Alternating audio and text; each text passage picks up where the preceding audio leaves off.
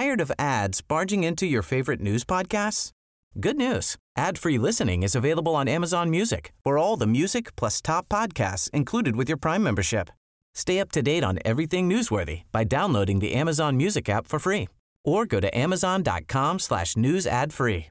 That's amazon.com slash news ad free to catch up on the latest episodes without the ads.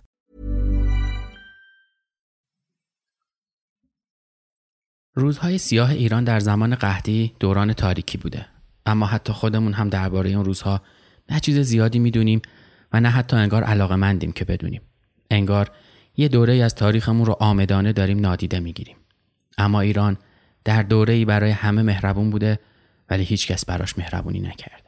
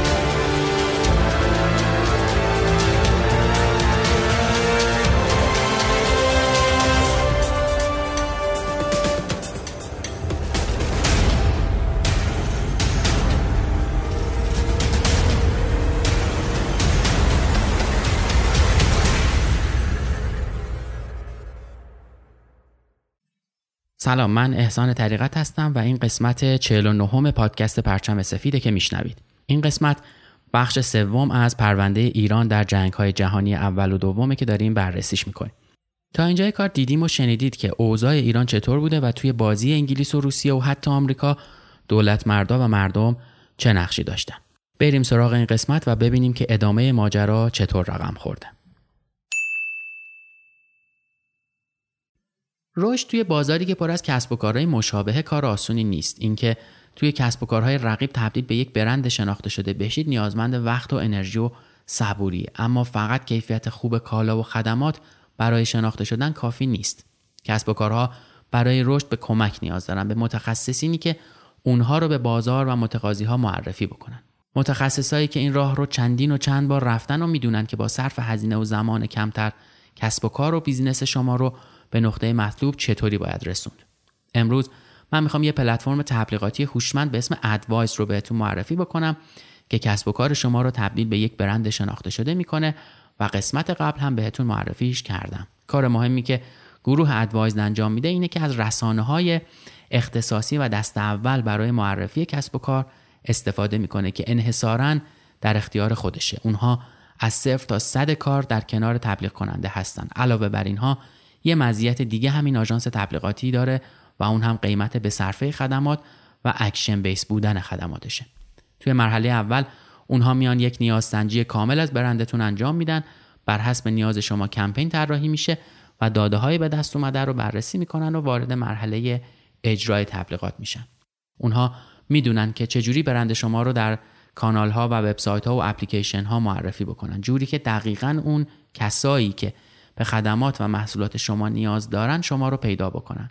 بهتره که یه سری به سایت خودشون بزنید و اطلاعات کامل رو اونجا ببینید و بخونید. آدرس سایتشون هست ادوایزد دات کام ای دی دبلیو آی اس ای دی دات کام. اونجا اطلاعات کامل تری وجود داره تا با همه جوانب کار ادوایزد آشنا بشید.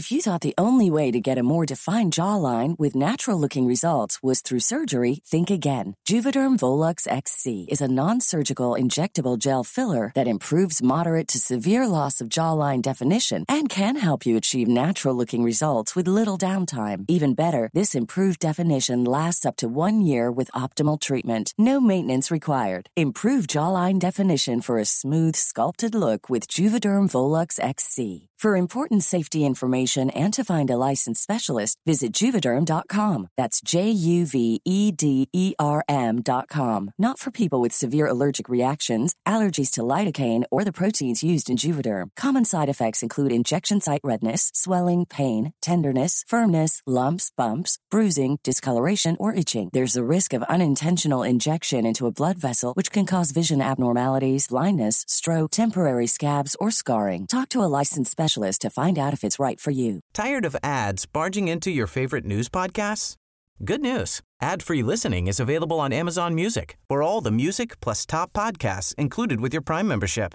Stay up to date on everything newsworthy by downloading the Amazon Music app for free or go to amazon.com slash news ad free.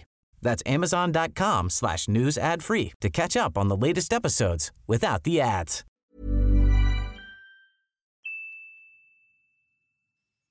خب دیگه ماجرای این قسمت رو بشنویم که عنوانش هست ایران برای همه، هیچ کس برای ایران.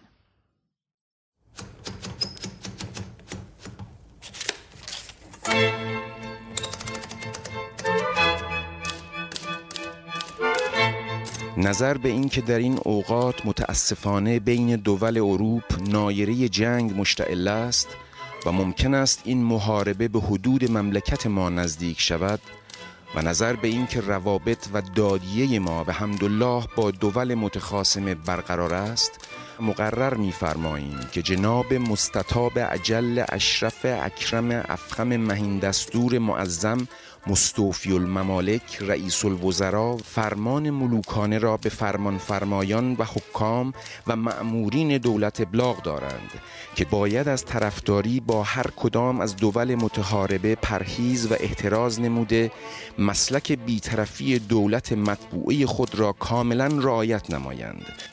دوازده شهر ذی‌حجه الحرام هزار و سیصد و سی و دو. از یکی از گذرگاه‌های تهران عبور می‌کردم. به بازارچه خرابه‌ای رسیدم که در آنجا دکان دمپخت‌پزی بود. روبروی آن دکان دو نفر پشت به دیوار ایستاده بودند. یکی از آنها پیرزنی بود صغیرالجثه و دیگری زنی جوان و بلند قامت. پیرزن که صورتش باز بود و کاسه گلینی در دست داشت، گریه کنان گفت: ای آقا، به من و این دختر بدبختم رحم کنید. یه چارک از این دمپخت خریده و به ما بدهید. مدتی است که هیچ کدام غذا نخورده‌ایم و نزدیک است که از گرسنگی هلاک شویم. من گفتم قیمت یک چارک دمپخت چقدر است تا هر قد پولش بشود بدهم خودتان بخرید. گفت نه آقا، شما بخرید و به ما بدهید، چون ما زن هستیم و فروشنده ممکن است دمپخت را کم کشیده و مغبون ما نماید. دمپخت خریده و در کاسه آنها ریختم. آنها همانجا مشغول خوردن شدند و به طوری سریع این کار را انجام دادند که من هنوز فکر خود را درباره وضع آنها تمام نکرده بودم که دیدم دمپخت را تمام کردند. گفتم اگر سیر نشدید یک چارک دیگر برایتان بخرم. گفتند آری بخرید و مرحمت کنید، خداوند به شما اجر خیر بدهد و سایه‌تان را از سر اهل و عیالتان کم نکند. از آنجا گذشتم و رسیدم به گذر تقیخان. در گذر تقیخان یک دکان شیربرنج فروشی بود که شاید حالا هم باشد.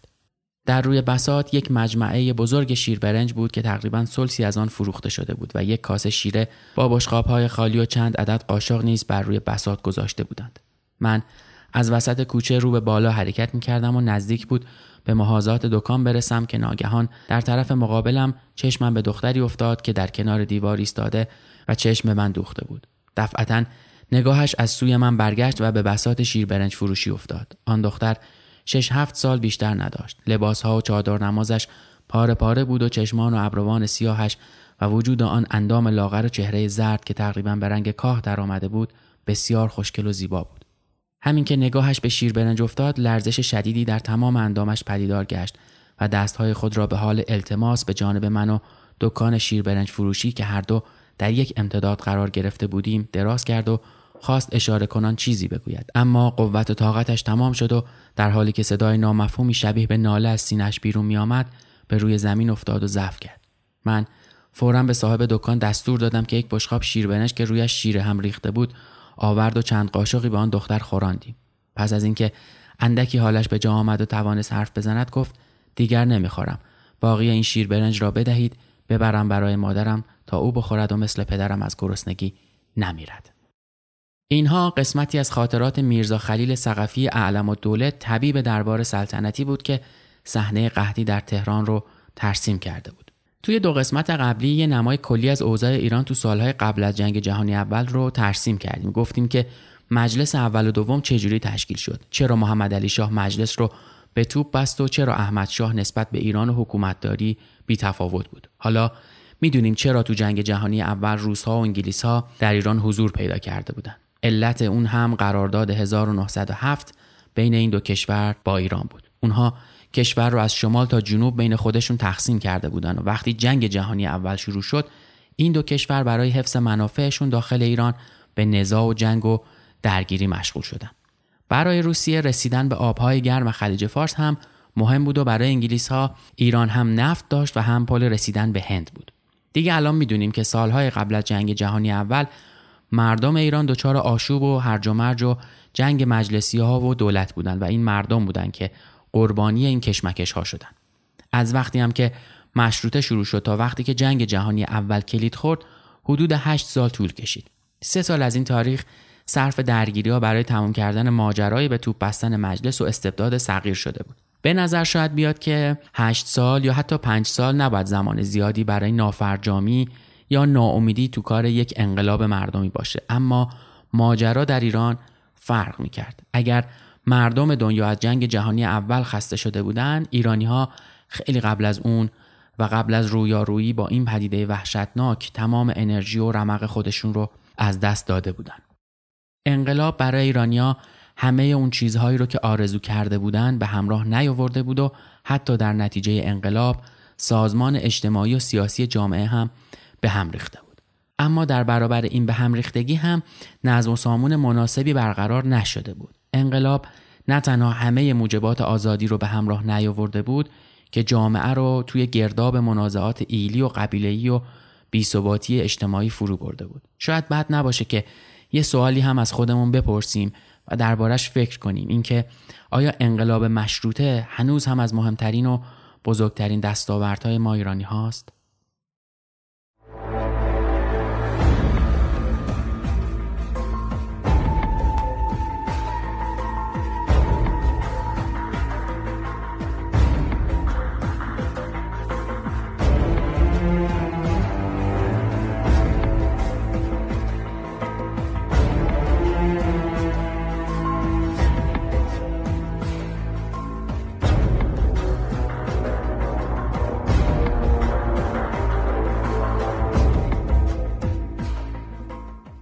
اشغال کشور توسط روس و انگلیس نقطه شروع اعتراضات مردمی شد. علمای نجف و کربلا مردم را به تحریم کالاهای روسی تشویق کردند و در تهران مردم ویترین مغازه‌هایی که جنس روسی می‌فروختن رو میشکوندند. گروهی از مردم هم از فروش چای روسی جلوگیری می‌کردند. تجار شیراز به بانک شاهی هجوم بردن و سپرده‌های خودشون رو خالی کردند و از فروش مواد غذایی به سربازای انگلیسی خودداری کردند. در تبریز هم زد و خورد بین پلیس شهر و سربازهای روسی بالا گرفت و باعث شد تا نماینده حاکم شهر خودکشی کنه و چهل و چهار نفر از مشروطه‌خواها اعدام بشن. ضبط مواد غذایی توسط نیروهای روسی در انزلی و رشت باعث شد که درگیری‌های مرگباری شکل بگیره که در اون درگیری‌ها هم چهل و سه نفر کشته شدن و پنجاه نفر زخمی. اما مهمترین اتفاقی که نیروهای روس اون رو انجام دادن و تا همیشه احتمالاً تأثیر عمیقش در تاریخ ملی ایران به جا میمونه به توپ بستن حرم امام رضا. حالا داستان به توپ بستن حرم از چه قرار بوده که با هم یه مروری بکنیم بهش و تعریف کنیم براتون. بعد از تشکیل ژاندارمری مخصوص خزانه‌داری کل ایران که توسط مورگان شوستر آمریکایی تو قسمت قبلی هم گفتیم انجام شد، دولت روسیه که این اقدام رو مخالف منافع خودش تو ایران میدونست در التیماتومی به دولت ایران خواستار اخراج شوستر از ایران و استخدام اتباع خارجی با اجازه دولت‌های روس و انگلیس شد. با رد این التیماتوم مداخله‌گرانه توسط مجلس شورای ملی، قوای روسی مستقر در تبریز وارد قزوین شدند که تا اینجاشو گفتم تو قسمت قبل براتون تعریف کردیم.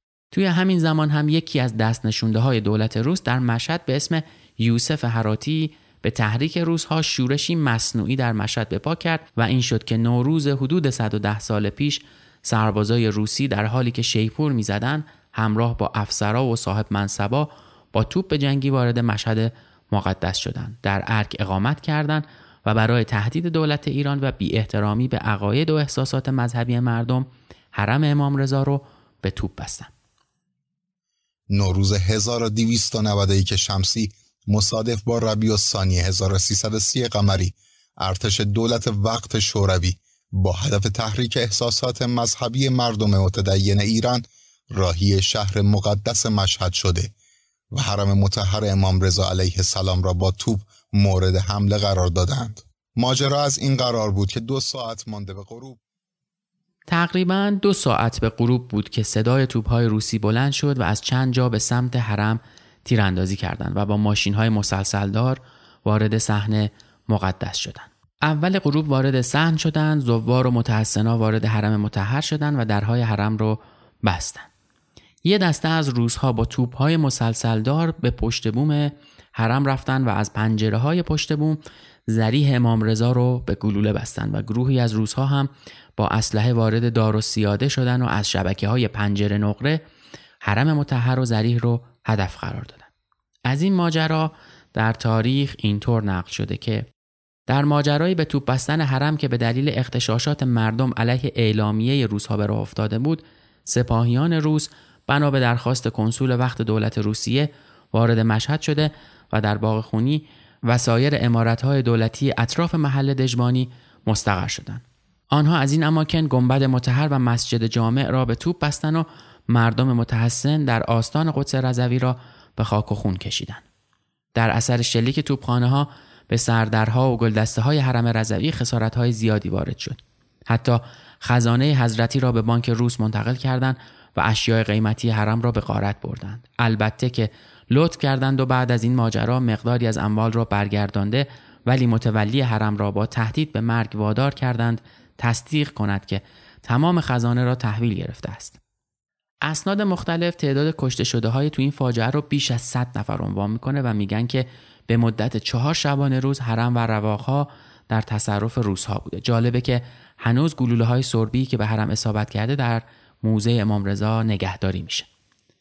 با همه این هزینه هایی که مردم دادن و مقاومتی که کردن، کم کم این شورش ها فروکش کرد. اون هم به دلیل این بود که مردم غیر نظامی به هیچ وجه حریف سربازهای آموزش دیده نمی شدن. قتل ها و خودکشی ها شاید سیاستمدارای داخلی رو تحت تاثیر قرار داد، اما هیچ تأثیری بر تصمیمات دولت‌های خارجی نداشت. حتی تحریم‌ها و اعتصابات بیشتر به بازارهای محلی آسیب رسوند تا قدرت‌های اشغالگر. از همه اینها گذشته، خود نیروهای روس و انگلیس شروع کردند به خریدن کالاهای محلی و روز به روز قدرتشون رو در منطقه بیشتر کردند. برای همین مخالفت ملی با مداخله بیگانه‌ها از مقاومت آشکار به خشم پنهان تبدیل شد.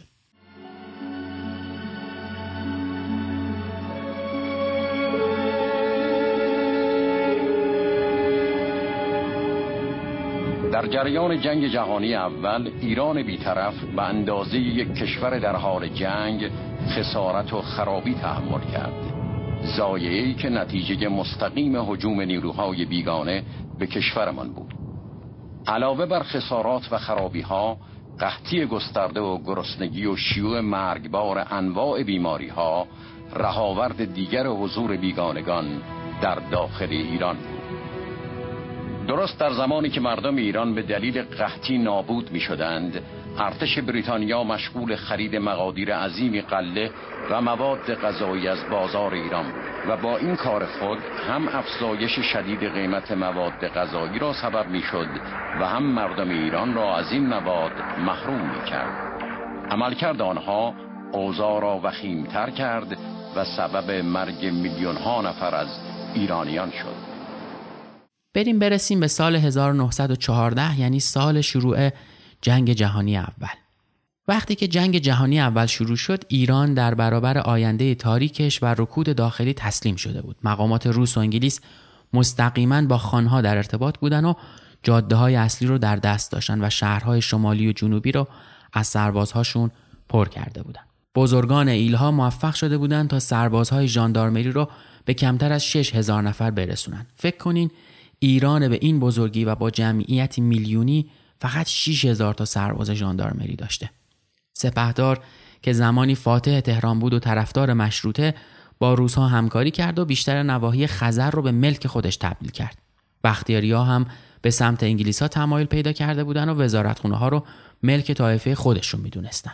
به گفته وزیر مختار انگلیس تو ایران، خانهای بختیاری در مورد دولت مرکزی هم مطابق سنت خودشان تقسیم و تسهیم ثروت را قبیله‌ای کرده بودند و تصمیمات اصلی در شوراهای خانوادگی گرفته می‌شد. هنگامی که یکی از اعضای خانواده ایلخانی صاحب مقام و منصب می‌شد، یکی دیگر از اعضای خانواده نیز با او پنهانی همدست می‌شد تا از این خانه یغما بی‌نصیب نماند. رادیکال‌ها هم روحیه و رهبرای خودشون رو از دست داده بودند. بعد بسته شدن مجلس دوم، تقیزاده در جریان ترور بهبهانی که در تبعید توی اروپا و بعدش آمریکا به سر می‌برد و سلیمان اسکندری و مساوات و امثالهم هم ایالات مرکزی رو از دست داده بودند و فرار کرده بودند. یپرام خان ارمنی هم که رئیس پلیس بود و توی واقعه اتابک نقش مهمی داشت که اون رو هم در قسمت قبل براتون تعریف کردیم.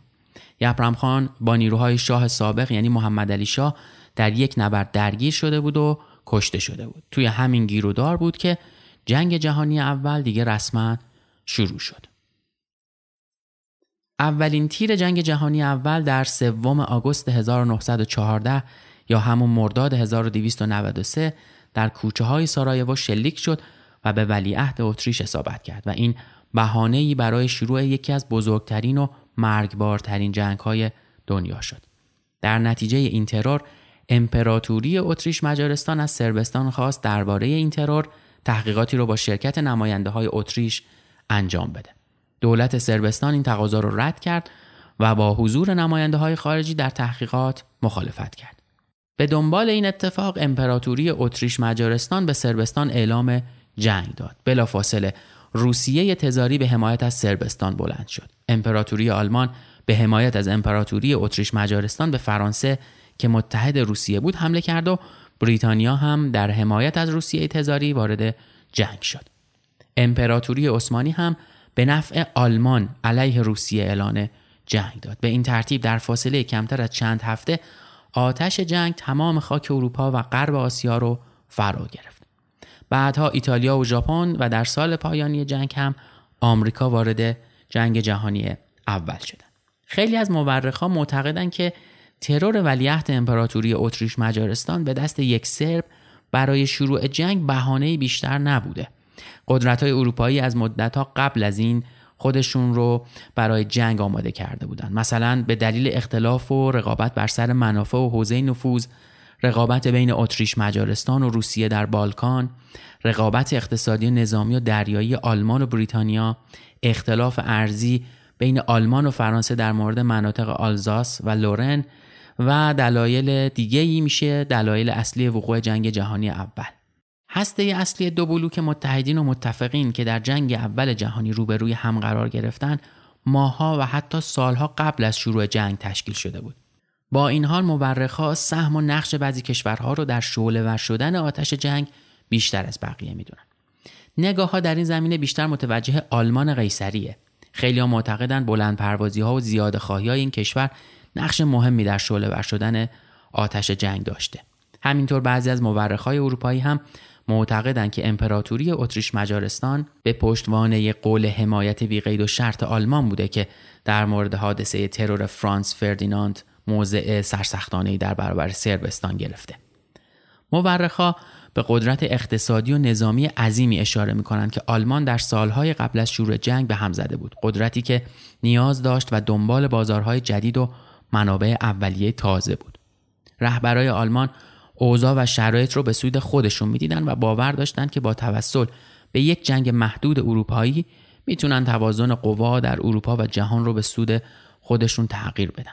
برای اینکه بیشتر درباره اوضاع و سالهای قبل جنگ و دلایل شروع جنگ جهانی اول بدونید و بخونید، بهتون پیشنهاد میکنم کتاب توپ‌های ماه اوت رو بخونید. این کتاب درباره سالهای قبل جنگی که آلمان‌ها و بریتانیایی‌ها و فرانسوی‌ها چجوری خودشون رو برای یک جنگ تمام عیار آماده کردند و این جنگ شکل گرفت.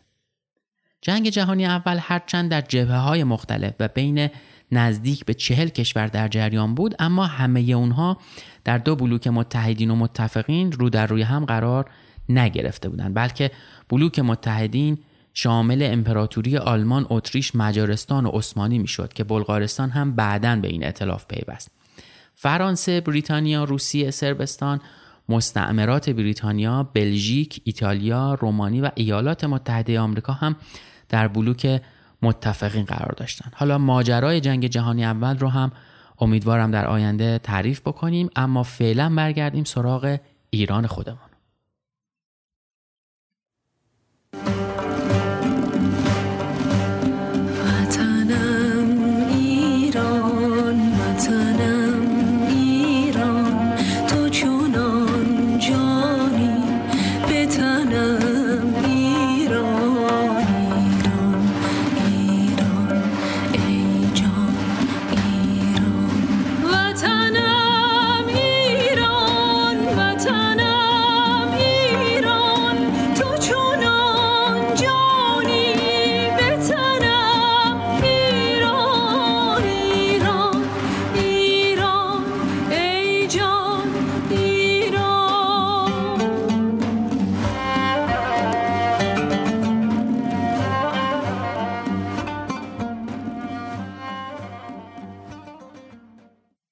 مجلس سوم بلافاصله بعد از جنگ جهانی اول تشکیل شد. نماینده ها که از شکست های اولیه روس‌ها دلگرم شده بودند، از اعلان جنگ به متحدین خودداری کردند و به سمت اونها یعنی آلمان ها متمایل شدند و یک کمیته هم به اسم کمیته مقاومت ملی تشکیل دادند که رهبراش سلیمان اسکندری و مساوات و سید حسن مدرس، سخنگوی حزب اعتدالیون و واعظ مهم و پرنفوذ اصفهان و نماینده علمای کربلا و نجف در مجلس، و میرزا محمد صادق طباطبایی، فرزند مجتهد معروف بودند.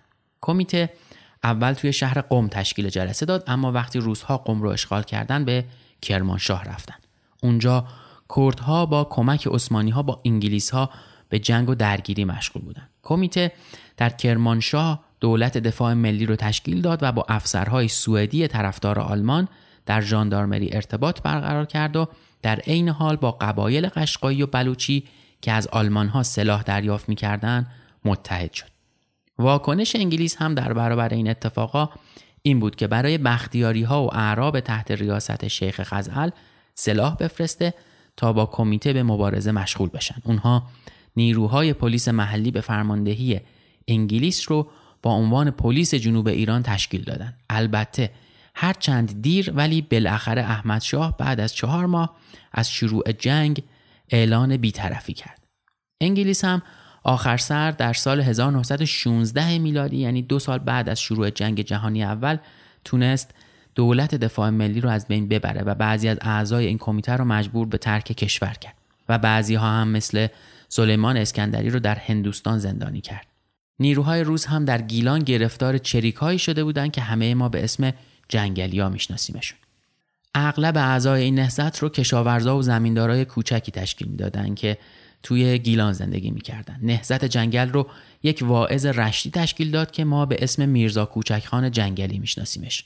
اون توی مجلس دوم عضو حزب اعتدالیون بود. تقیزاده هم وقت شروع جنگ توی برلین بود و به خرج دولت آلمان یه نشریه به اسم کاوه منتشر میکرد. اسم کاوه هم برگرفته از اسطوره ایرانی کاوه آهنگر بود که تونسته بود یک شاه ظالم رو سرنگون کنه. اون توی این مجله تشویق مردم به استقلال ملی و تأکید به جدایی دین از سیاست داشت.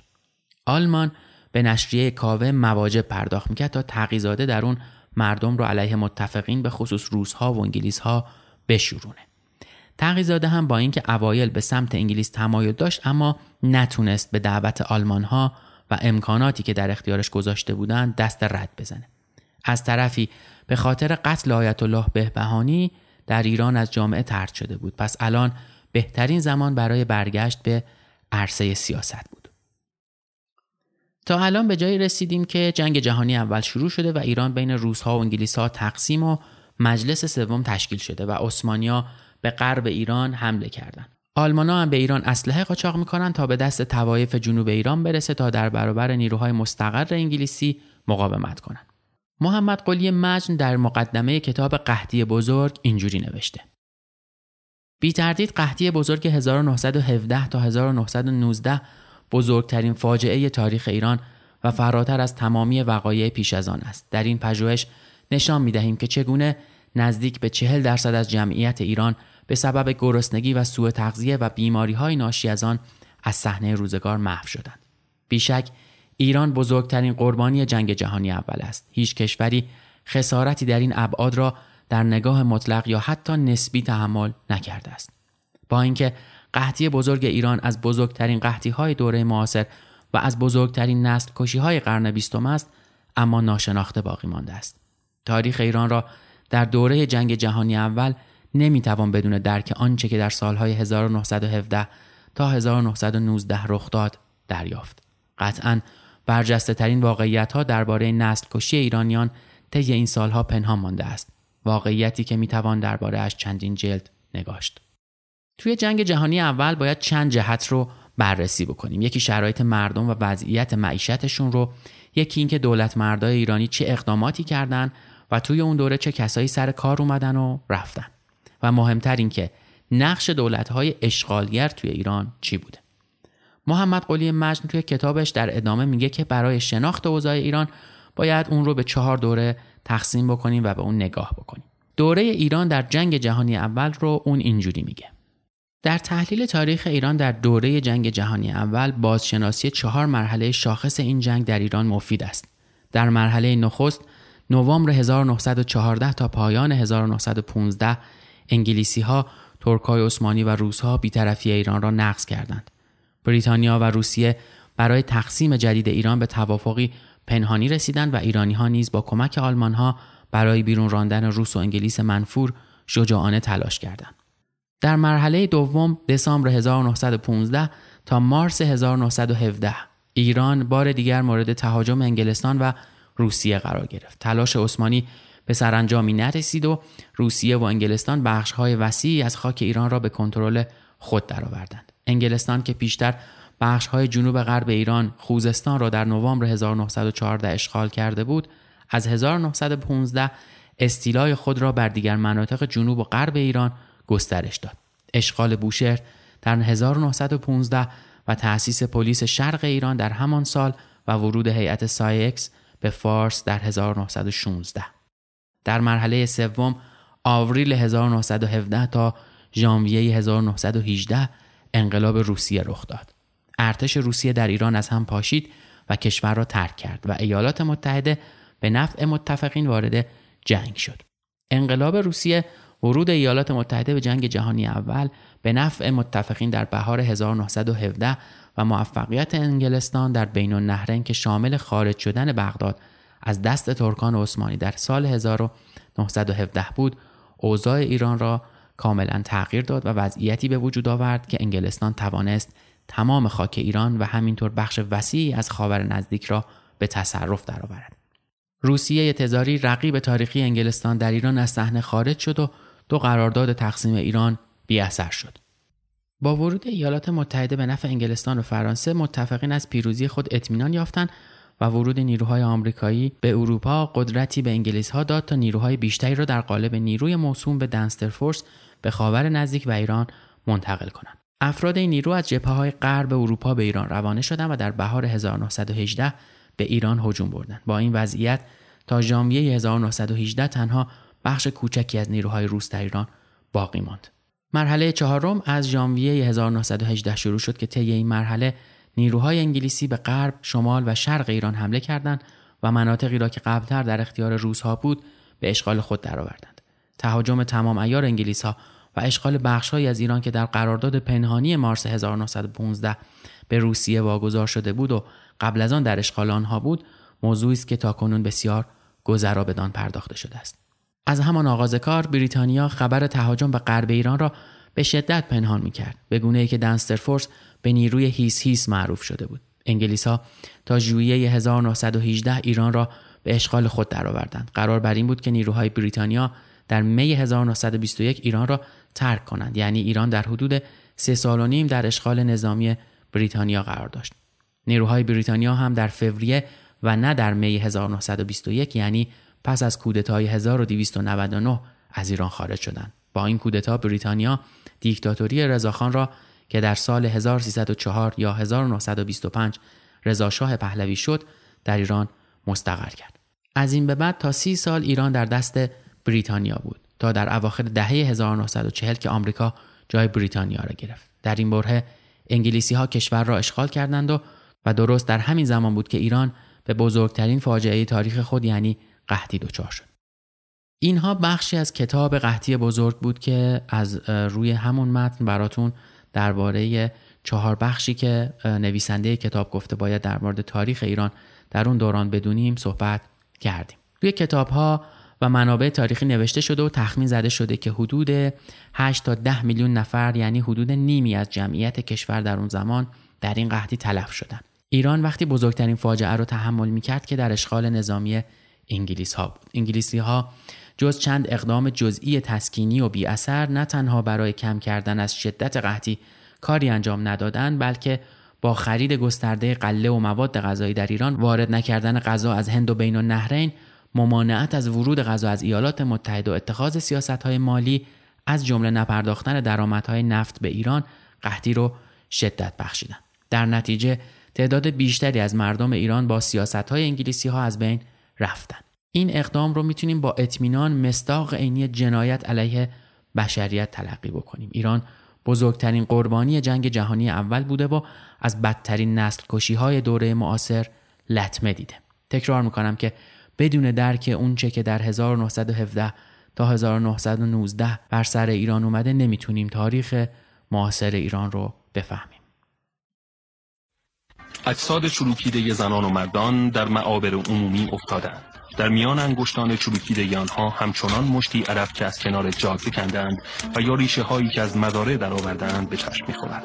با این علف ها می‌خواستند رنج ناشی از قحطی و مرگ را تا بیاورند. این توصیف وحشتناک نه بخشی از یک رمان است و نه صحنه‌هایی از یک فیلم جنایی. مشاهدات یک افسر انگلیسی است به نام داناهو از ایران پس از قحطی سال هزار و دویست و نود و شش شمسی. در سالی که زمین‌های زراعی ایران خوب محصول داده بود و خبری از خشکسالی نبود، انگلیس‌ها تمام محصولات را خریداری و انبار کردند. جلوی واردات گندم از عراق، هند و آمریکا را گرفتند و با همدستی نانوشته احتکارگران قحطی بی‌سابقه‌ای به وجود آوردند. نتیجه اش مرگ ده میلیون نفر بر اثر گرسنگی.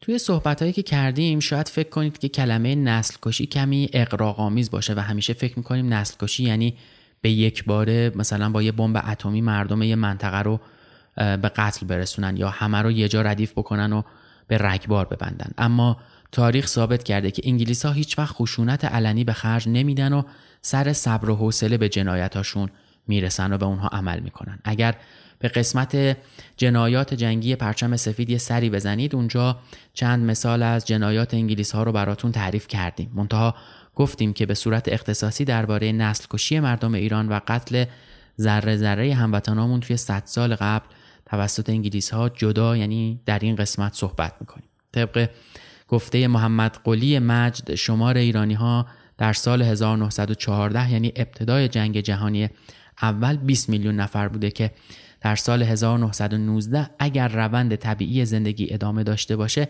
این جمعیت باید بیست و یک میلیون نفر می شده. اما تو سال هزار و نهصد و نوزده جمعیت ایران چیزی در حدود یازده میلیون بوده. توی تهران هم با رجوع به خاطرات شوستر می فهمیم که جمعیت تهران در سال هزار و نهصد و ده حدود سیصد و پنجاه هزار نفر بوده که همین تهران در سال هزار و نهصد و بیست یعنی اواخر جنگ جهانی جمعیتی حدود دویست هزار نفر داشته، یعنی جمعیت تقریبا نصف شده بوده. یعنی اگه زاد و ولد رو هم اضافه بکنین توی این ده سال تقریبا نصف جمعیت تهران محکوم به مرگ شدن. این یک نوع نسل کشیه که نمونش رو در چین و در جنگ جهانی دوم هم دیدیم که توی قسمت جنگ جهانی دوم و جنایاتش اون رو تعریف کردیم. بین این صحبت‌هایی که دارم میکنم میون پرانتز یه چیزی رو هم بگم که برای من و تیم پرچم سفید خیلی جالب بوده این چند وقته. اگه دقت کرده باشین توی چند قسمت قبل به هولوکاست پرداختیم و توی اون قسمت درباره هولوکاست هم از دید موافقاش و هم از دید مخالفانش صحبت کردیم. چند هفته بعد انتشار اون قسمت توسط اپل پادکست حذف شد و این هفته هم متوجه شدیم که کست باکس هم این قسمت رو از پلتفرمش حذف کرده. سوالی که برای همه ما باید به وجود بیاد اینه که چرا؟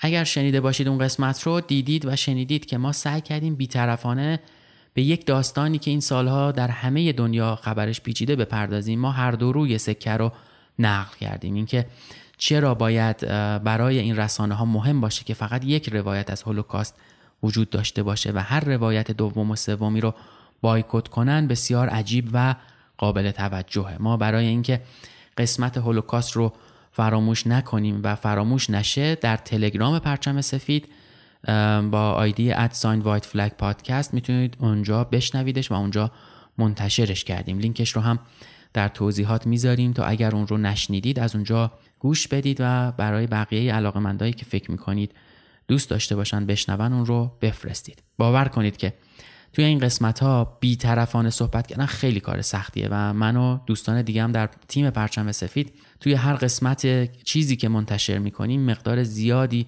کتاب میخونیم، عکس میبینیم، مستند میبینیم و واقعا دلمون به درد میاد. خیلی از مواردی که میبینیم و میخونیم رو هم نمیتونیم تعریف بکنیم به خاطر حجم ناراحتی و خشونتی که داره. ولی درد وقتی بیشتر میشه که این همه سال توی کمتر کتابی از این روزهای سیاهی که امروز براتون تعریف کردیم حرف زده شده. اگه سند و مدرکی هم هست، بیشتر توی خاطرات سربازها و ژنرالها و مامورهای خارجی یا اشغالگری هست که توی اون زمان در ایران حضور داشتن. ما تو این قسمت به روزهای جنگ جهانی رسیدیم و یه نگاه کلی به اتفاقاتی که در اون دوره افتاده بود کردیم. توی قسمت‌های بعدی با جزئیات بیشتر به این تاریخ و این بخش از تاریخ مشوش ایران خواهیم پرداخت. خیلی ممنونم از اینکه این قسمت رو هم گوش دادید و ممنون میشم که همچنان ما رو به بقیه معرفی بکنید و به لینک ما در سایت حامی باش هم سر بزنید. خیلی کمک میکنید با این کارتون و اینکه پادکست کلا بیشتر دیده و شنیده بشه و به خصوص در مورد پادکست های تاریخی مثل پرچم سفید که بیشتر درباره تاریخ ایران و تاریخ جهان بدونیم و مطلع تر باشیم. پادکست پرچم سفید پادکستی است درباره یکی از تلخ‌ترین اتفاقاتی که در تاریخ بشر افتاده و میلیون‌ها نفر کشته، آواره و زخمی به جا گذاشته. موضوعی به نام جنگ.